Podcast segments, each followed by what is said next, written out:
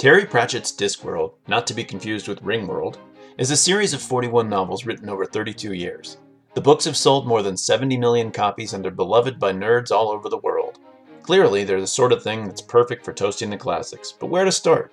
We love our listeners, but 41 novels for a one hour show is right out. So, I brought in an expert who recommended we start with Guards Guards, the eighth in the series. This volume is high fantasy, hard boiled detective fiction, and buddy cop movie all rolled into one hilarious tale. It's a fun entryway to a series of books that could keep a reader busy for years. So pour yourself some Samuel Smith's Nut Brown Ale and imagine yourself in the smoky pubs of Ankh Morpork. It's time for episode 26 of Toasting the Classics Guards Guards.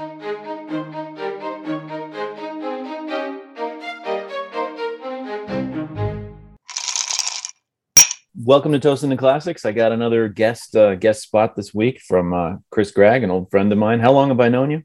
It's, Oh. or, or, or should we not? Or should we not admit it? No, no, it's okay. We can come clean. It's it's been a long right. time. It's Um, been a really long time. By my count, thirty-seven years, yeah, yeah, we're coming up on the big four which is, which is really crazy to say that out loud. It is. But um, so uh, yeah, welcome to Toasting the Classics. Dave MacArthur, Chris Gregg this week. Please forgive any um, problems with audio, but I think it sounds pretty clear over Zoom. We haven't had too much trouble. But you're in Virginia. I'm in New Mexico, so Mhm. 2,000 miles apart. The wonders of technology are making this possible. We this is a podcast where we take a classic, and in this case, read the classic. I've Yes. had trouble with the verbs in the pro- in the past, but in this case, we'll be reading the classic because it is a book. And I let my guest Chris uh, choose it. You have much better artwork on yours than I do. I can already see that.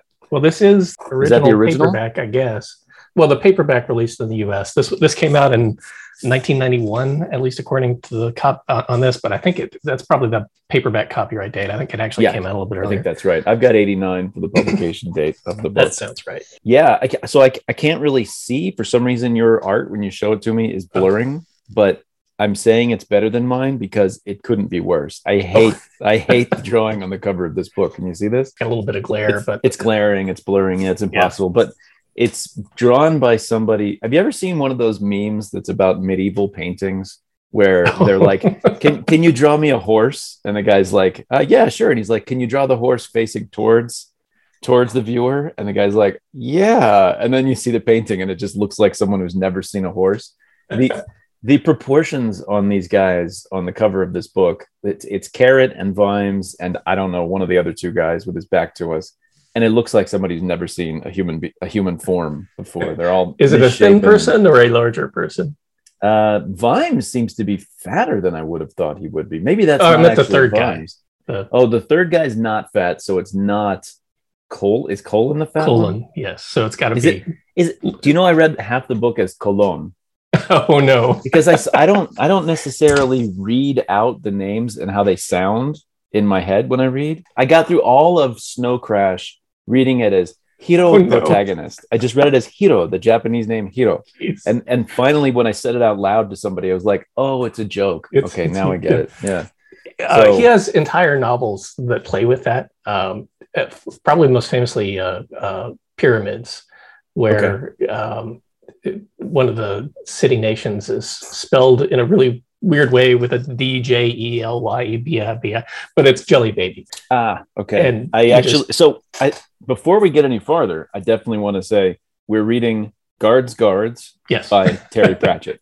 I hadn't mentioned that. Um, so is is Pyramids? Is that one of the Discworld novels like this, or is that Yes, there are many Discworld novels. Um, right? and they they tend to run into uh, different lanes you know like you have the witches ones you have the the guards one this is the first of those Right. uh, it started with uh, a, kind of this whole rincewind thing which is a, a For wizard what? rincewind is the name of a really terrible wizard that the first Okay. two books uh, light fantastic and color of magic are about and actually let me back up a little bit more meta just about pratchett himself Okay. He's got a very distinctive writing style Okay. Okay. I'd probably put. and So I'm just Douglas Adams is all over this book to me the way Yes. he writes. So I didn't really think it was all that distinctive, although.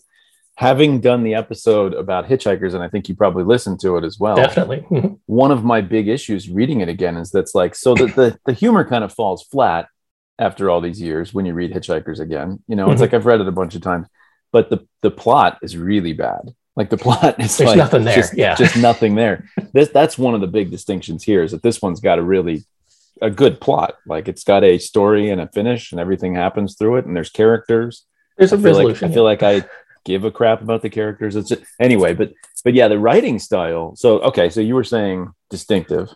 Uh, distinctive. Um, the annotations I want to back up and talk to you about later, but uh, Okay. just on a big broad level, um, I'm not sure if you're familiar with the Big Read project that was done in Britain. That was just um, I've seen lists of the big reads. I think I think we talked about it actually because Hitchhikers was on there.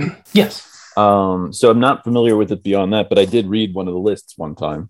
I think early on we were trying to have some sort of imprimatur for things that were considered classics, and so I was trying to back it up with some evidence. We we've fallen away from that, and we're just like, whatever. If you think it's a classic, we're doing it as a classic. So That's you know, not a we're gonna- bad one. I- The only reason I bring it up is he kind of cleaned up in that. It, it's not really. Um, it, there's a lot of recency bias with that because it took place, I think, in the early 2000s. So anything that Mhm. was out and popular at that time did really well. You don't see PG Wodehouse on there, which I, I would definitely consider putting up there. But he's got Yeah. five in the top 100 and I think 15 in the top 200, which is kind of crazy. Okay.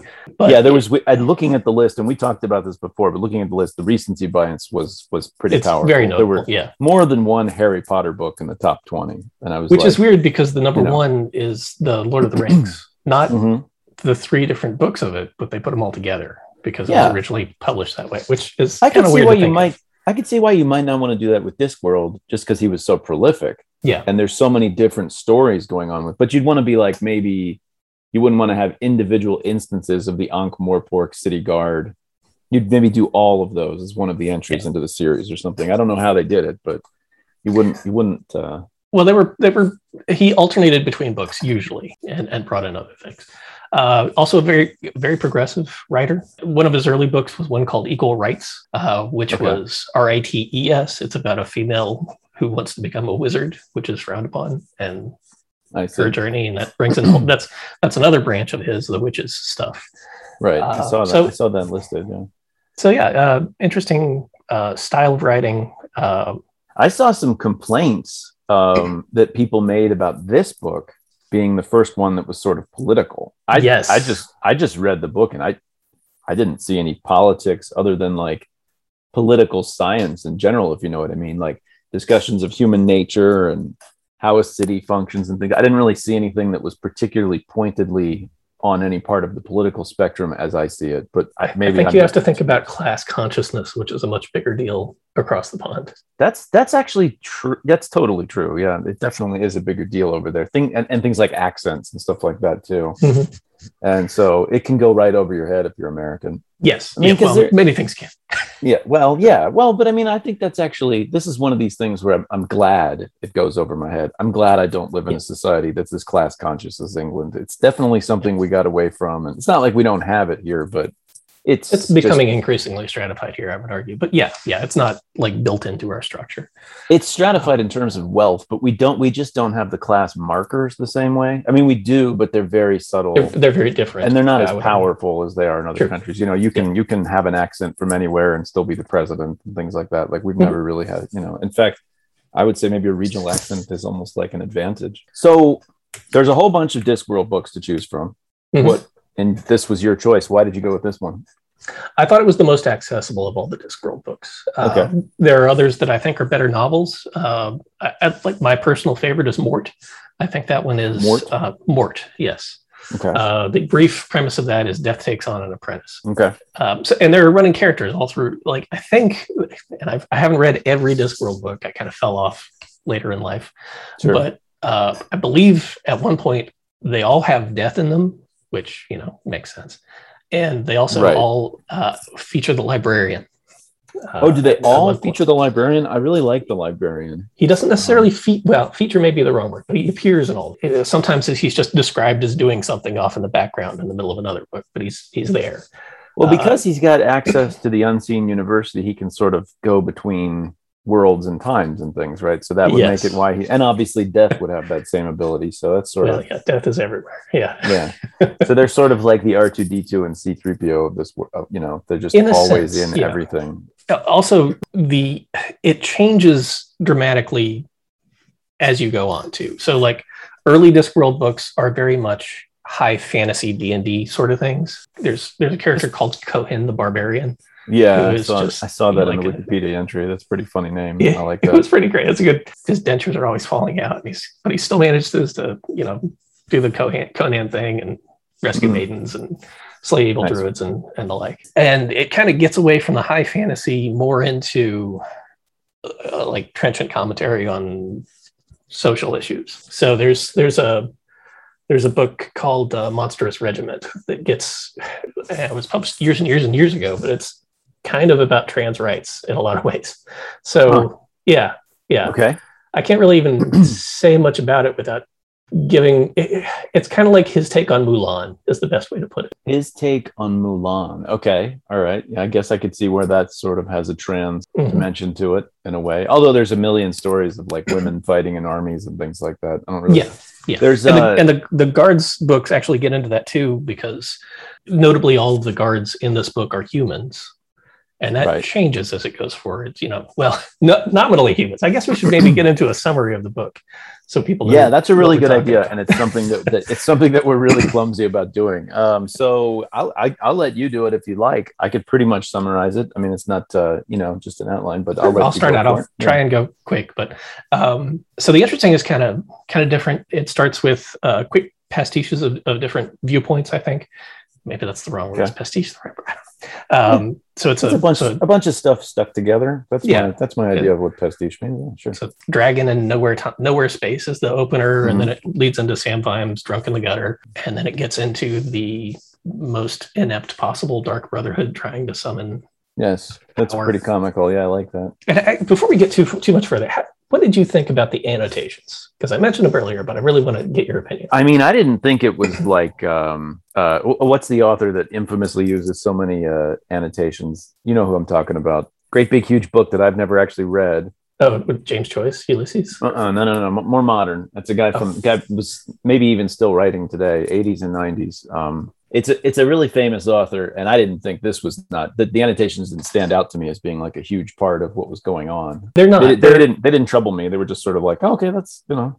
They're almost that. always like in-depth jokes that he wants to be self-referential and I, I, find them very funny but yeah yeah I, yeah i like that it, it kind of so there's a way that he writes and again this goes back to it's a thing that douglas adams does right it's this way of creating these parenthetical expressions and I don't know if they're particular to these guys or whether they're a certain era of British humor that just couldn't stop doing it. But they, they have these sentences like, I wrote a couple of them down. They're pretty funny. Like, it's it's a way of pausing in the middle of the sentence. Yeah. Okay. So he says like, um, from the heart, as Brother Watchtower says, of being. There's always these there's these parenthetical expressions set apart by com- by commas, and that's that one doesn't read as well as the one that I thought really jumped at. But they do it all the time, both of them.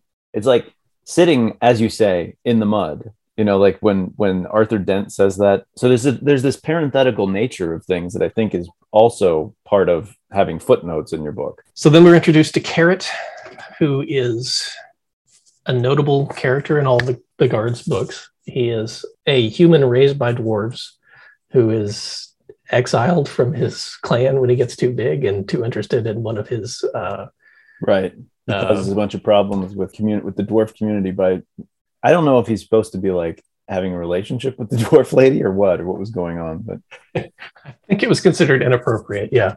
Yeah. Uh, but so Carrot goes down to the big city. Um, so and the shtick with him is he thinks he's a dwarf, but he's actually a human and acts in a very dwarven manner, so lawful and very by the book. And he brings with him a big book of the Ankh-Morpork City rules that he's given. And the inept individuals who are trying to summon a dragon have to gather a whole bunch of fairly crappy magical hmm. items to do so, including you know rocks with holes in them. Uh, they managed to summon a dragon. It's a lot of words like thirsible.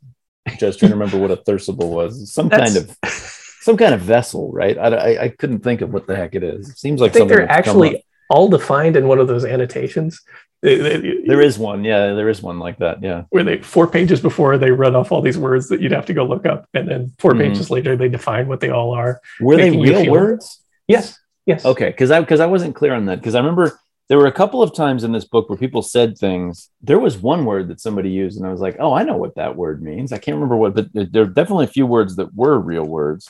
So I wasn't sure if some of the other ones, like thirstable, sounds familiar to me. Uh, by the way, the guy that does all the annotations, it's David Foster Wallace. That's what I'm thinking of. Infinite Jest. Oh, oh okay. A little bit of a cultish uh, book that I probably should do on the podcast sometime. That'd be pretty interesting because I've never Yeah. read it. Yeah, I think that would be a good One. I can't find the annotations we're talking about, but yeah, um, yeah, there's a bunch of a bunch of strange words. That's one of the great things.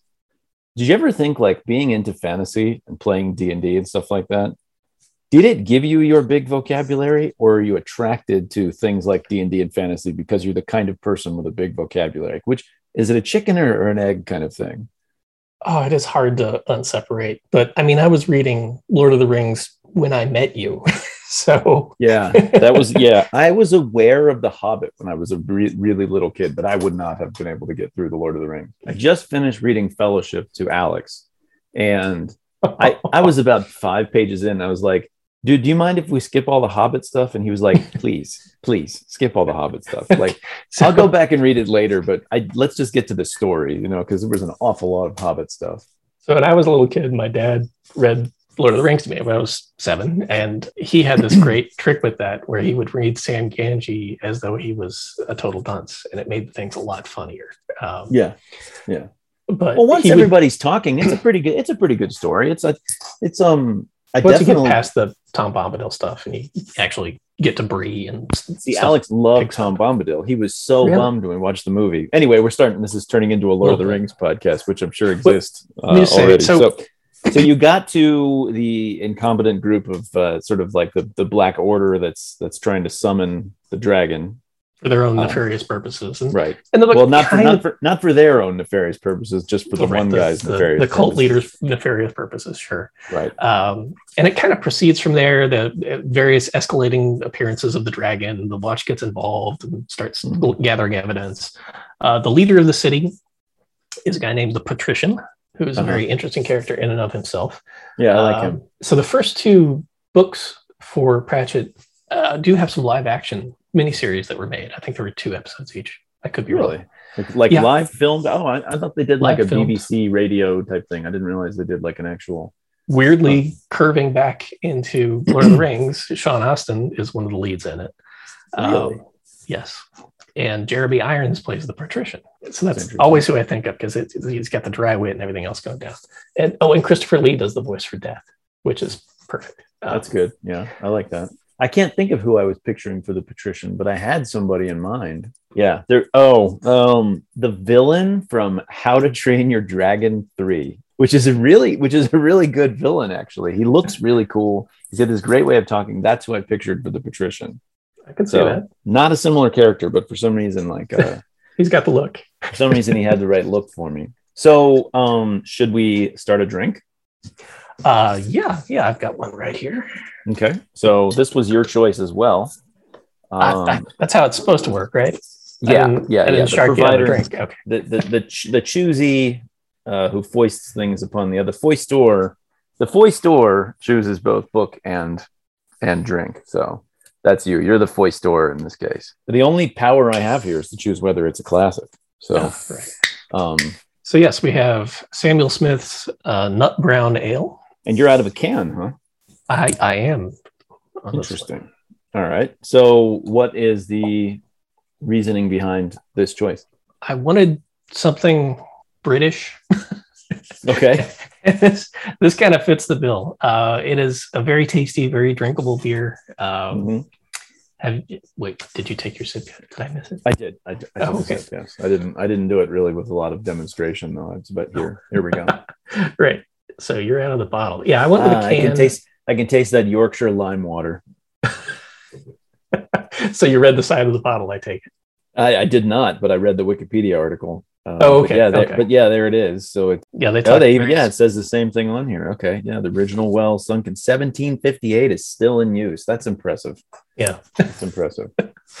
but uh, yeah, water in beer is a big deal, um, especially when you start talking about uh, things like pilsners. Pilsner Urquell, famously a very soft water. What's Uh, What's this one? This is a brown ale. Is that the species of beer that we're dealing with? Yes, it is a brown ale.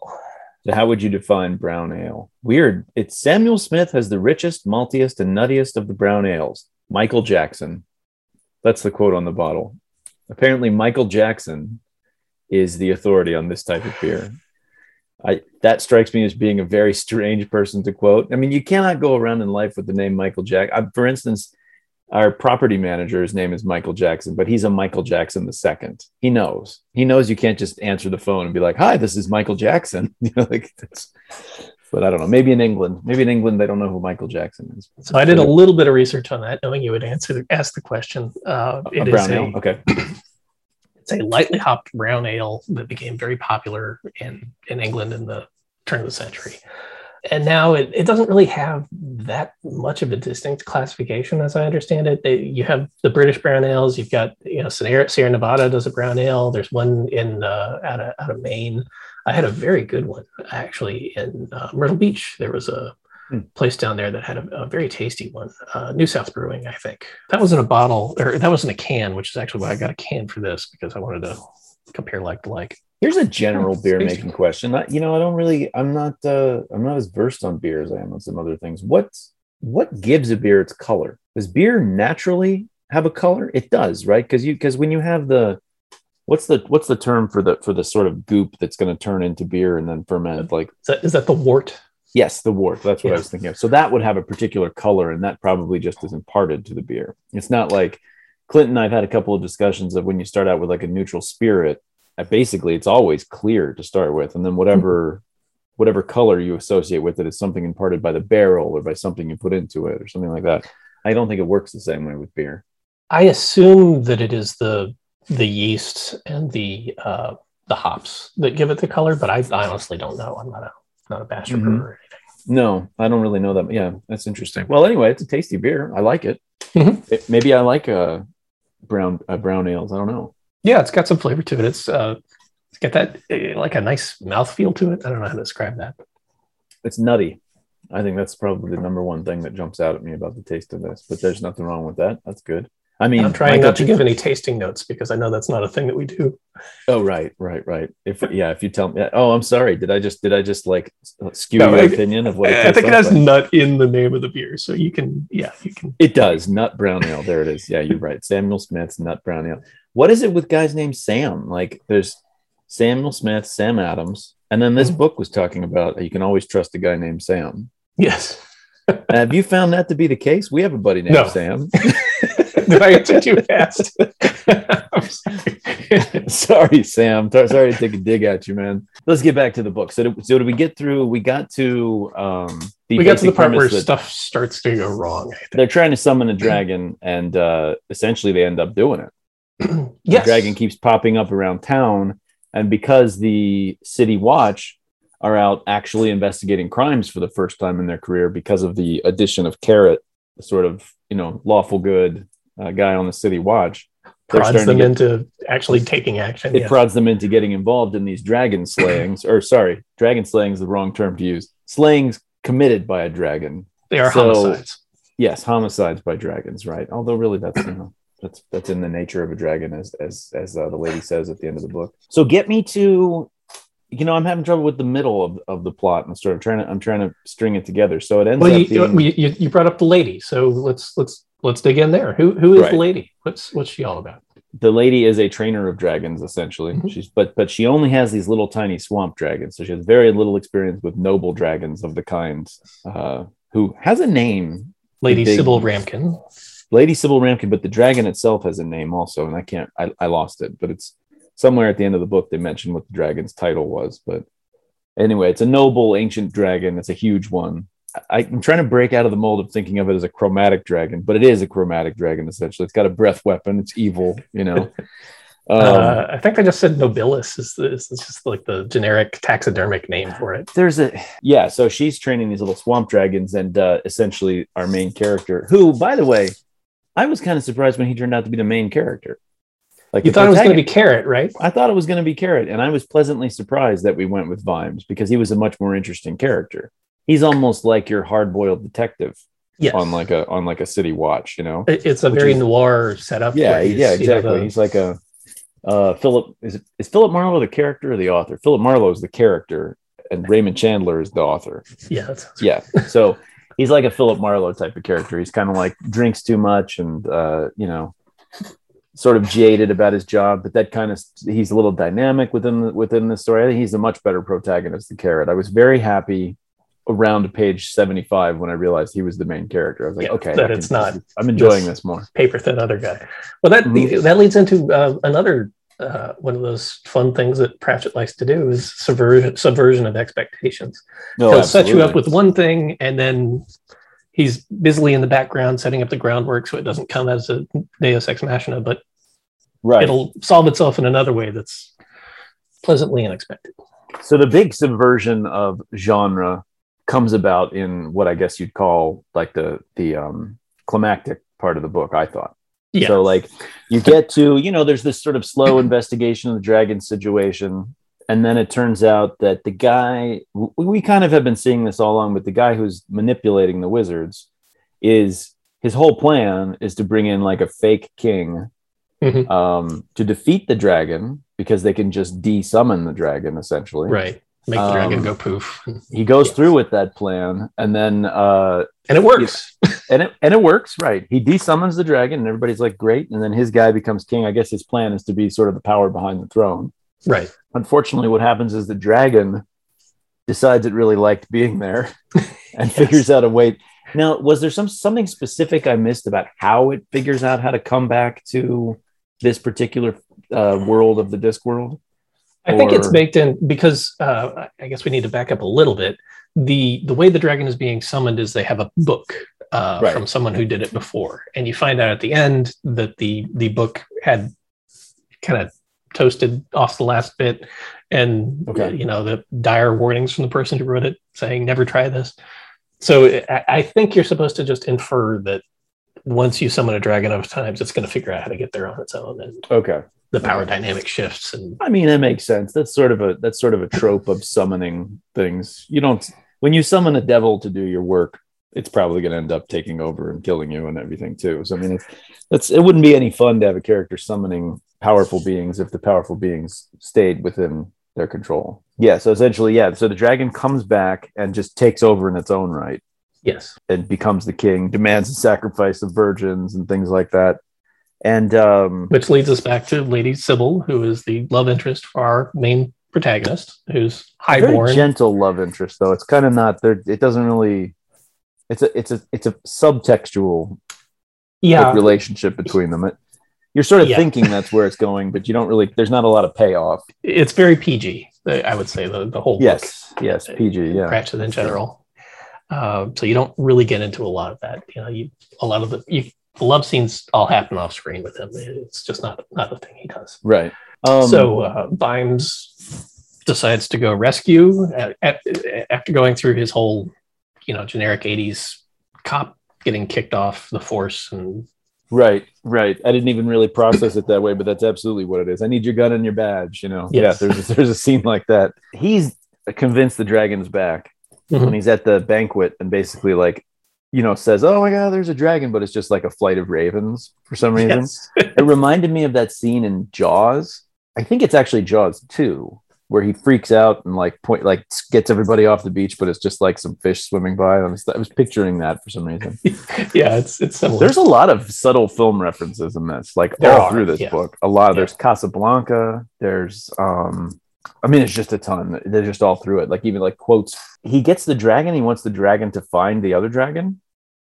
And he The- uh, this is the catch- swamp dragon, the little he gets little the little swamp dragon, Errol, uh, which I guess is a reference to swashbuckling movies, which is Errol sort of what they're always is talking about with the guards guards thing. But it, he says to catch a thief, and there's like a whole annotation about like the phrase to catch a thief, and I was like, I just looked that up like three episodes ago because I was trying to figure out where that came from, and it was like That's amazing. just a just a pretty strange coincidence. This stuff, I mean, there's a whole quote about Beowulf, you know, where, where they're talking about when the heroes are talking about monster slaying, and they're like, yeah, there was this guy, and he killed this monster and put its arm over the door, and then its mother showed up and tried to kill him, and I was like, yes. I might have I might have missed that reference. Like I think I, I read this after re- listening to your Beowulf recap, so it was fresh in my mind It's too. fresh in my mind. Yeah, exactly. I might, I'm, I, I think I knew that reference, but I think I might have missed it otherwise. Just the concept of having a king who shows up out of nowhere, who's like a common man who carries a sword and stuff like that.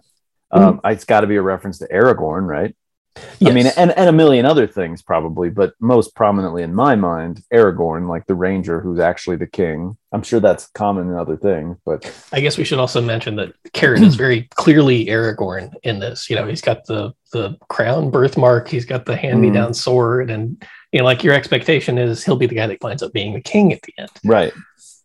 But that's Yeah. not what happens. They, to- they totally leave that, I would say, almost a subtext, right? very much so, yeah. because at the end the patrician is like looking at him and he's like uh can i see that sword for a second and he's like oh yeah here here you go take that back because he really doesn't want aragorn showing up and becoming you Yeah. know he's like the denethor you know he really does not want aragorn showing up and taking over minas tirith here Mhm.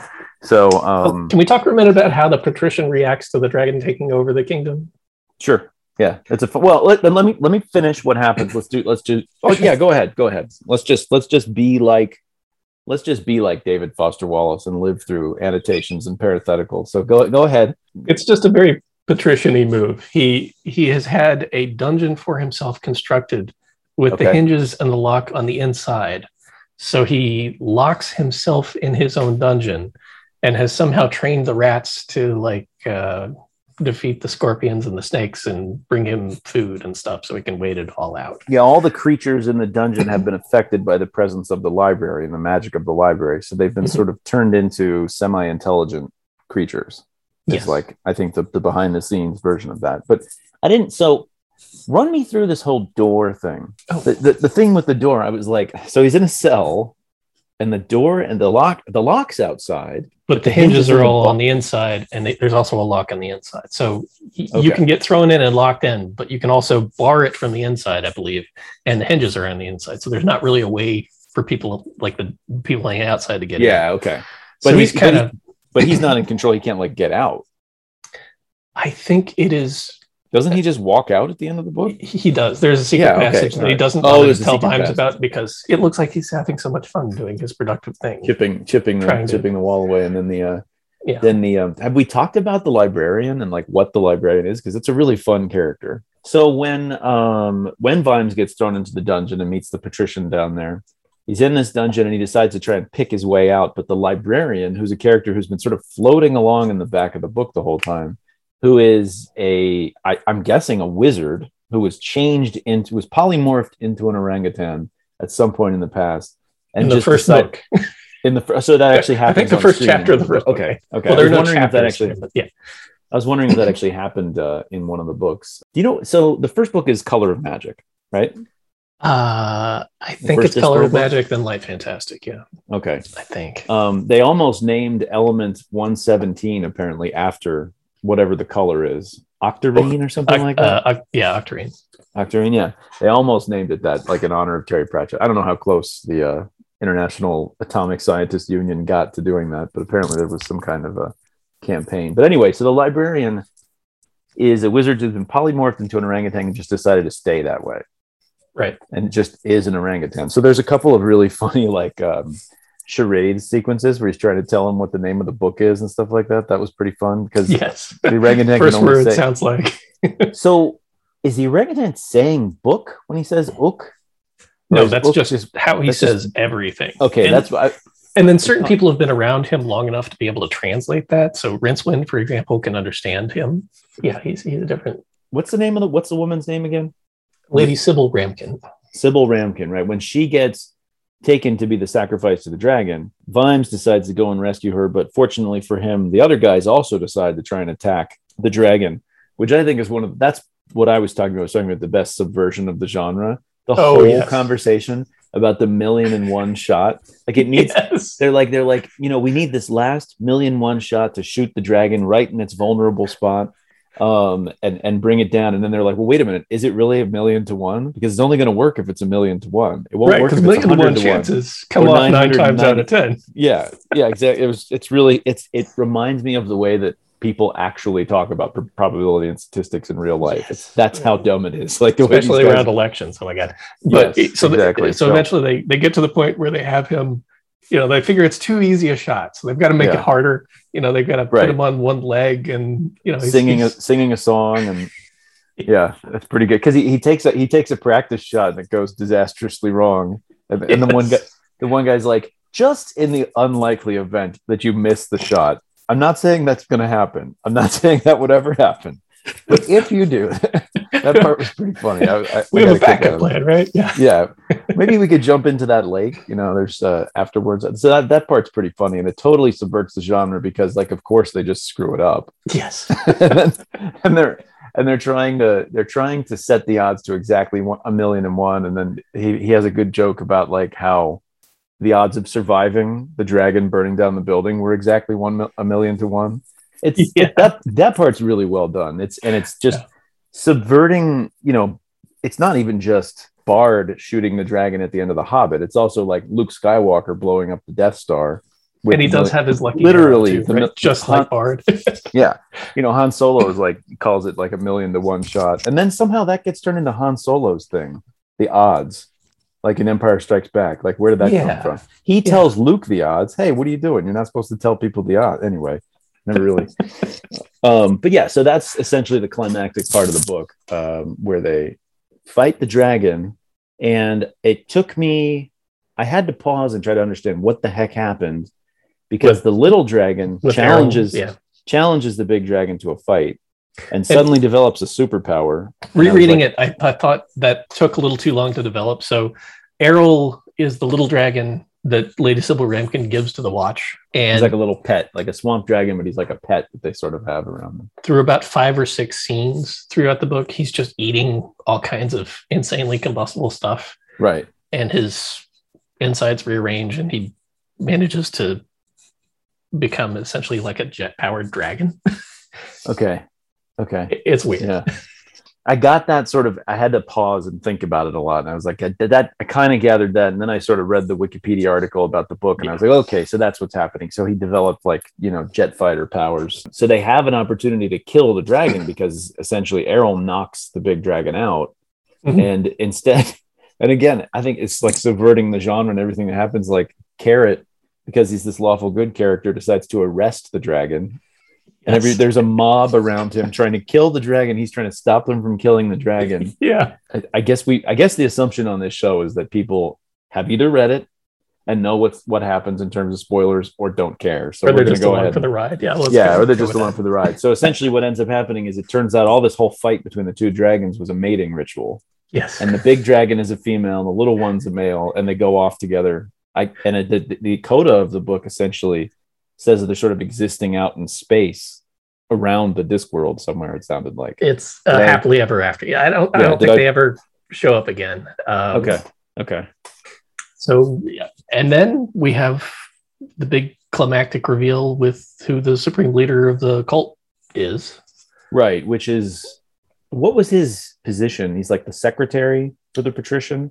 Yeah, yeah, like the under chief secretary or something. Essentially, Yeah, the number something two that. guy without any power. Yeah, yeah. They're they're all sort of like Petyr Baelish or like or like the uh what's the eunuch's name in Game of Thrones? There's a lot of characters like that in this book. Lord Um, Varys, yes. Lord Varys, yeah, exactly. There's sort of there's a little bit of that going on. We talked about the title of this book. Um, and I guess I'm going to go ahead and spoil my biggest surprise of the book because I mean I, I knew nothing about this book, so it was all surprises. So Yeah, just I'll get that out of the way right here. I had really very little in the way of presuppositions going into the book. But the title of the book, when you said, "Oh, we're going to read this book, Guards, Guards," I thought it was Guards apostrophe Guards, like people who are guarding the guards. And I saw the book when I when I actually got it from the library and saw the exclamation points. I was like, "Oh, that's completely different than what I thought." A couple of things to say about that. Did you catch the the, the Latin reference at the end? Oh, There's like um, where the mob's all standing around trying to kill the dragon and and one of the one of the people in the mob is like quis custodiet custard oh yes, yes. Who watches the and i was? Yeah. so i was like i was like who watches like, the custard? i was like doesn't that mean who watches it so i looked at yeah it's a Yeah. it's a latin quis custodiet ipsos custodes which essentially would be what i thought the title of the book was about which is who watches the watchmen or who guards the guards i thought Mhm. that was what so i wasn't entirely wrong but that's going on in the book i guess why did he choose this title oh, uh, it's in the dedication. I know, but it, it doesn't really seem to have much to do with the plot of the book. There's not a whole lot. There's there's the one bit where Well, when they attempt to arrest, I guess, Right. I guess we're finishing up the summary. But remember when they attempt to arrest the uh, Lupine Wonse the, Yeah. the ringleader, and uh, Vimes is there, and the guards come in, and he's like, "Arrest this man!" And they're all looking at each other like, um, "I don't know." That usually goes pretty badly for the guards. Yeah, there's just there's told- just one of him and he's unarmed, so he's probably going to jump up in the air and grab a sword and swing on a chandelier and cut our heads off. You know? he looks very confident. I don't know about Yeah. that, boss. Yeah. So that's like I think that's like the Errol Flynn kind of reference, but that's really Yeah. the only in terms of the title of the book. I think that's really the only part where it gets expressly into the body Pretty of much. the text. It's in it's in that like you said in that in that opening epithet. Yeah. he mentions it, but and, and it is about the guards themselves. He, he- he does yell "guards, guards" at one point, so Yeah. you know you've got the the title callback. right. Uh, and then at the very end, they, they figure out who he is, and of course, Carrot wants to arrest him, and uh, Vimes tells him to throw the book at him. Yeah, yeah, yeah, yeah, yeah. Have we mentioned the literal mindedness of dwarves yet? Because that's a I don't think we running theme. There's an Yeah, awful lot of humor that comes, or an awful lot of uh, jokes that come from the dwarf just totally misunderstanding all attempts at humor. So that the very end of the book, Vimes forgets and tells him to throw the book at him. So he throws a great big heavy tome at Of the laws of arresting- Ankh-Morpork. yeah, like the laws of Ankh-Morpork, right? But by the way, okay. So you mentioned that there was something else where there was a joke in one of these crazy words that he used. Is there a joke in Ankh-Morpork? I don't think so. I'm not catching. At least one. not I mean, that I'm aware of. more pork. I don't know. I I I, kept thinking about because it's such a terrible name. It's It, really like, awful. It's Yeah. a really clunky name for the city. Um, I guess it's kind of a the city's kind of a Budapest thing. Like it's sort of there's there's an Ankh and there's a more pork and they're kind of put together. you yeah. know, like sort of. So what what was your surprise? Oh gosh, I it's been probably Hmm. 25 years since I've read this book. So coming back to it, it was a strange experience because I would remember pieces of the book and then I got, kind of got toward the end of it and I thought maybe it was a different book and then those would show up. But it- Okay. it, just how much fun it was to reread them, I, it, I think was the, the big takeaway. It's not like a Douglas Adams book where the entire set piece is designed to make specific jokes or the jokes are so clear that it, it's hard to go back and revisit it. This is like Yeah. coming back to an old friend and and catching up and you know immersing yourself in it. I felt like this this book had more like interpretive value than Douglas Adams. You know, Hmm. like I feel like I feel like it would stand up to repeat readings because you don't really catch everything that's going on the first in the first read. You know, No, there's there's a lot. layers to it. So I feel like that rewards a, a reread in a Mm-hmm. way that um, you know I always loved Hitchhikers, but when we read it again for the show, like I didn't have a great time reading it. Uh, maybe I'm Yeah. just maybe it's just getting colored by the fact that Clint voted against it as a classic. But I mean, I probably still would have voted for it as a classic, honestly. But I, I think the Um, best way to consume Hitchhikers is the radio plays. I've heard that. Well, because because voice and stuff would help you so much with the humor. Still, Yeah, and the, the cheesy sound Yeah. effects that they do, it, it all ties in well together. they mentioned the the lighted letters overhead. What is that? That's a Discworld thing, right? And I didn't understand what they were talking about with that. Lighted letters overhead. I'm They're talking about at a couple of times in the book. They're talking about looking up and seeing like neon letters or something. And I was like, oh, I think that that was one of the magic things that they stole was uh, Brother Fingers stealing one of the signs from a bar, just the Oh. neon signs that are powered oh, that's by way magic. more way more literal than I thought it was. Okay, Yeah. all right, so that has nothing to do with. I don't Um, think that, like most Discworld books start with a description of the Discworld itself, which is patently ridiculous and immensely fun. Right. It's you know the it's a large turtle in space that's Well, swimming. it's sort of a it's sort of a joke on like Hindu cosmology. I think it is. It has all the turtles and, and kind of a mix of, a, of several different things. I think. Yeah, it's got to be. It's got to be a mix of different things. But, you know, sense. giant turtle swimming through space, supported like with four elephants walking around on its back, supporting the Discworld itself. You know, magic is is a living thing on Discworld, and light travels at the speed of syrup because magic slows it down, and it, it's it's all very prosaic. Yeah, yeah. They said something about how light behaves strangely in the presence of magic. Yeah, th- I Mhm. think there's there's a bit at the end where I was like, oh, I kind of wish this had been at the beginning, but it's kind of fun. I I've said this before with different things we've read. I kind of like not knowing what's going on and being forced to dive right into something and just and just be confused. That's kind of fun to me. Like what Yeah. what what's happening? It keeps my mind engaged Mhm. where I sometimes otherwise would uh would wander off. So you said you read these what when you were like a kid, like when they were first out? Oh yeah, yeah, yeah. Uh, probably the uh, science fiction book of a month club when you would uh, sign Huh. up and just get paperbacks once a month. And yeah, the, anytime a Pratchett book came out, this was definitely on the list. Okay. I said he wrote like two a year for most of the series. That was he was remarkably prolific. Yeah, that Yeah, would not surprise me. I guess that could be done. I mean, it's only what this is two. I had 288 pages.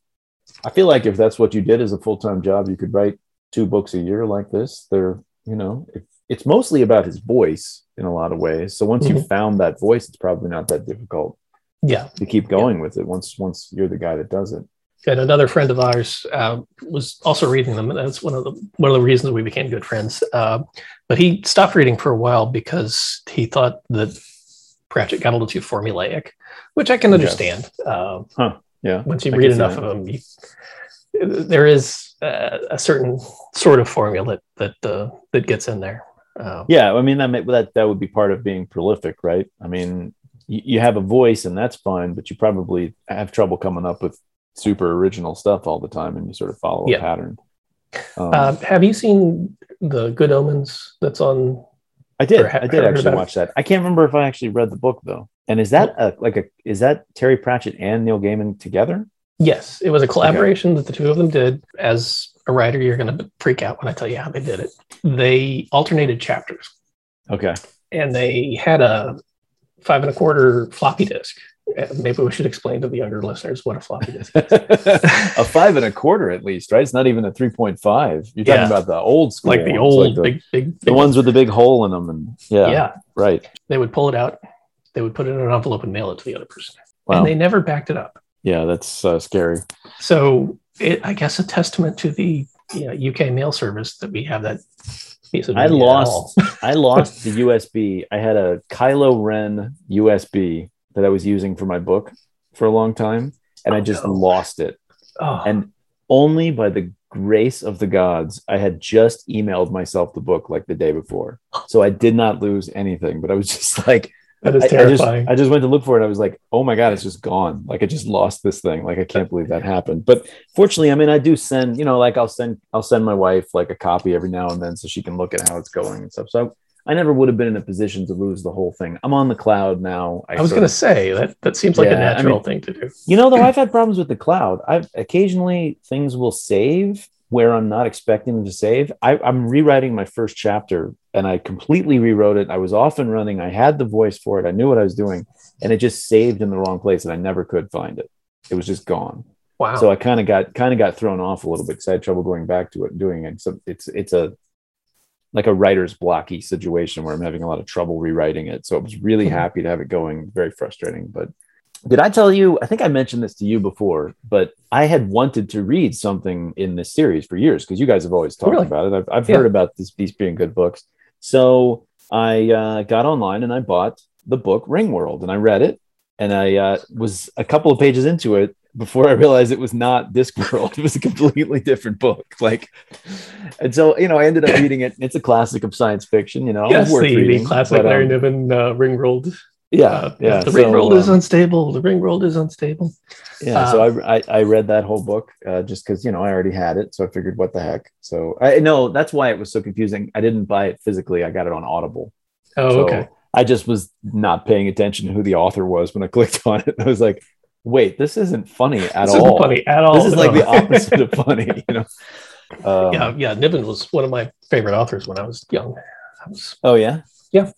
Yeah he, he kind of reminded me of heinlein it's a it, it seems a little dated but uh, uh, very much so. I, I think I've read everything he's, he's put out, and some are better than others. But like cult, well, like culturally dated you know like the gender stuff and you know Well, I mean, Heinlein, his biggest problem, I think, was when he got too popular, uh, people didn't tell him, his editors didn't cut down right the back ends of his books. Sure. Kinda Yeah, like I mean, George I Martin. think, or George Lucas, or you know, Yeah. any number of people. But don't you think George Martin? Like, don't you think it's actually? I almost thought it was the opposite thing. I feel like he gets pressure to write longer books, like to stretch out the series so that he can sell like seven books instead of. Don't you feel like he really wanted to be done in five? Like, there's that the, the I think originally the plan was to be done in three, and it has kind of just grown and grown and grown as he has added more layers onto it. I mean, I Uh, thought all of book four I could have done without. And only halfway through Dance with Dragons do you get back to what you actually want to hear about, which is like the story of the characters he introduced in the first book. Well, that's You know- because those two were supposed to be one book, and his publisher basically split them up, and then Right. he went back and rewrote a lot of them, and it, it- he had a very different plan on how that was supposed to go. Uh, I don't know that he's. I, I really doubt he's ever going to finish it at this point. I don't think so. I think he's bored with the project, doesn't want anything to do with it. I think Well, a, a yeah. lot of the potential readership probably feels that way with the way the show fell on its face. He's he's much happier Um, being a famous author than Yeah. you know Writing. actually writing, which I think is something he said. Yeah. Uh, also I notable, his uh, his assistant when he last published a book was a guy Mhm. named Ty, I believe, uh, who went on to be one of the co-authors for the entire Expanse, the Oh, last book of which is about to come out. So yeah, Yeah. the entirety of that seven book series, The Expanse, has been published and largely made into a TV show since the last Game of Thrones. Yeah, it's, it was a long time ago. yeah. I think Alex was like a less than one year old baby, like when when I read that book. I mean, it's like ten years ago Mhm. when when Dance with Dragons came out. Yeah. And you know, I didn't think the last two books were all that great anyway. I thought the first three were amazing. Wait, we're getting off into a whole. But let me just say, if the sixth book ever comes out, we'll read it. We'll do a show on it. I think that'd be a lot of fun. Even I'd love to be on obviously obviously can't be obviously can't be a classic. So this is something that's bugged me a lot about Canadians and British people. Is the Oh, please. phrase the phrase "Bob's your uncle"? I cannot figure out how to use that in a sentence. I hear people say it, and I'm like, and I, I thought about it a lot, and I think it I think it translates in American English to either yada yada yada or bada bing bada boom. If you yeah, think it's about kind it, of like next Imagine, thing you like, know, you know, yeah, it's like right, and then and then and then you know, bada bing bada boom, like we you know we went out for some beers, you know, like you'd say. And then Bob's your uncle. You know, I, I think it just kind of concludes, like, skipping some steps and yeah, logic, skipping the steps, getting to the end. Yeah. getting to the end. Yeah, exactly. Which I have no idea how Bob's your uncle got to mean that. Maybe it's some Cockney rhyming slang or something. No, But very confusing to me as a kid because, as you know, Bob is my father. So so maybe you, you got confused and thought, oh, oh, so reality's being turned on its head, and now my dad is my uncle. I see. So your biggest surprise was anything specific, or just kind of the way the book hit you, having read it again? I think just revisiting it after such a long time that it was it was that enjoyable that I you know Mhm. there were there were certain pieces that really stood out to me as being I'm so familiar with it it's hard to have a big surprise. Yeah, yeah, yeah. That's what it boils down to. Our next our next show that we're recording, I think we already mentioned it on the last show. Well, anyway, but the next show we're doing. The next show, we're, well, we're doing Fahrenheit 451. That's Yes. that's that's already recorded and just needs to be edited and dropped. Okay. But the next show after that is Raiders of the Lost Ark, and I'm like, Hmm. what what is going to surprise me about Raiders? I've seen it. Not I mean, literally a hundred times. There's no Yeah. way. But anyway, and also there's no way I would ever vote against it. So I don't. You know, uh, yeah. Wh- Whose whose pick was it? it was Clint's pick. Oh, So, that's a. you know. I mean, that's a great pick. I It's a, imagine it's like a great doing, movie. like mostly movies because reading a book just sucks up a lot more time. Yeah. Well, we do. Uh, it's a rotation. We do book, movie. You can choose anything. Okay. book movie you can choose anything we just go through and when there's two people you end up not getting the same thing over and over again did you have any i think i think it's about time we could say do you have any closing arguments uh, in favor of this being a classic is there anything or do you have anything else that you wanted to say something that we didn't get to Uh, how about some Christopher Lee trivia? christopher lee trivia okay go for it So he was the voice of death in in Right. The Color of Magic, Light Fantastic. okay But this is actually circling back to Lord of the Rings because I just thought of this a while ago. sure. Um, so in the second Lord of the Rings movie, there's a certain scene where a character gets stabbed in the back, and Peter Jackson tried to come over and give Christopher Lee some Oh, direction. yeah yeah yeah You've yeah. heard this? Christopher lee explained to him what it actually sounds like when you stab a man in the back Peter, I know what it's like because he was apparently you know, like a an SAS, you know, back in the day in World War II, as uh, some kind of right special operative behind the lines. yeah yeah yeah Yeah, Peter, I, I know what it sounds like. Yeah, that's, that's a little scary. yeah yeah I, I don't think peter jackson has a lot of uh personal firsthand experience with combat i wouldn't i wouldn't imagine. Not so maybe much. maybe combating a combating a cheeseburger every once in a while but so okay i forgot i wanted to i wanted to mention this. Multiverse. So it's a concept in like like high physics right? You've got like the concept of like a multiverse but like i'm guessing marvel and like tsr must have been talking about multiverses before terry pratchett right?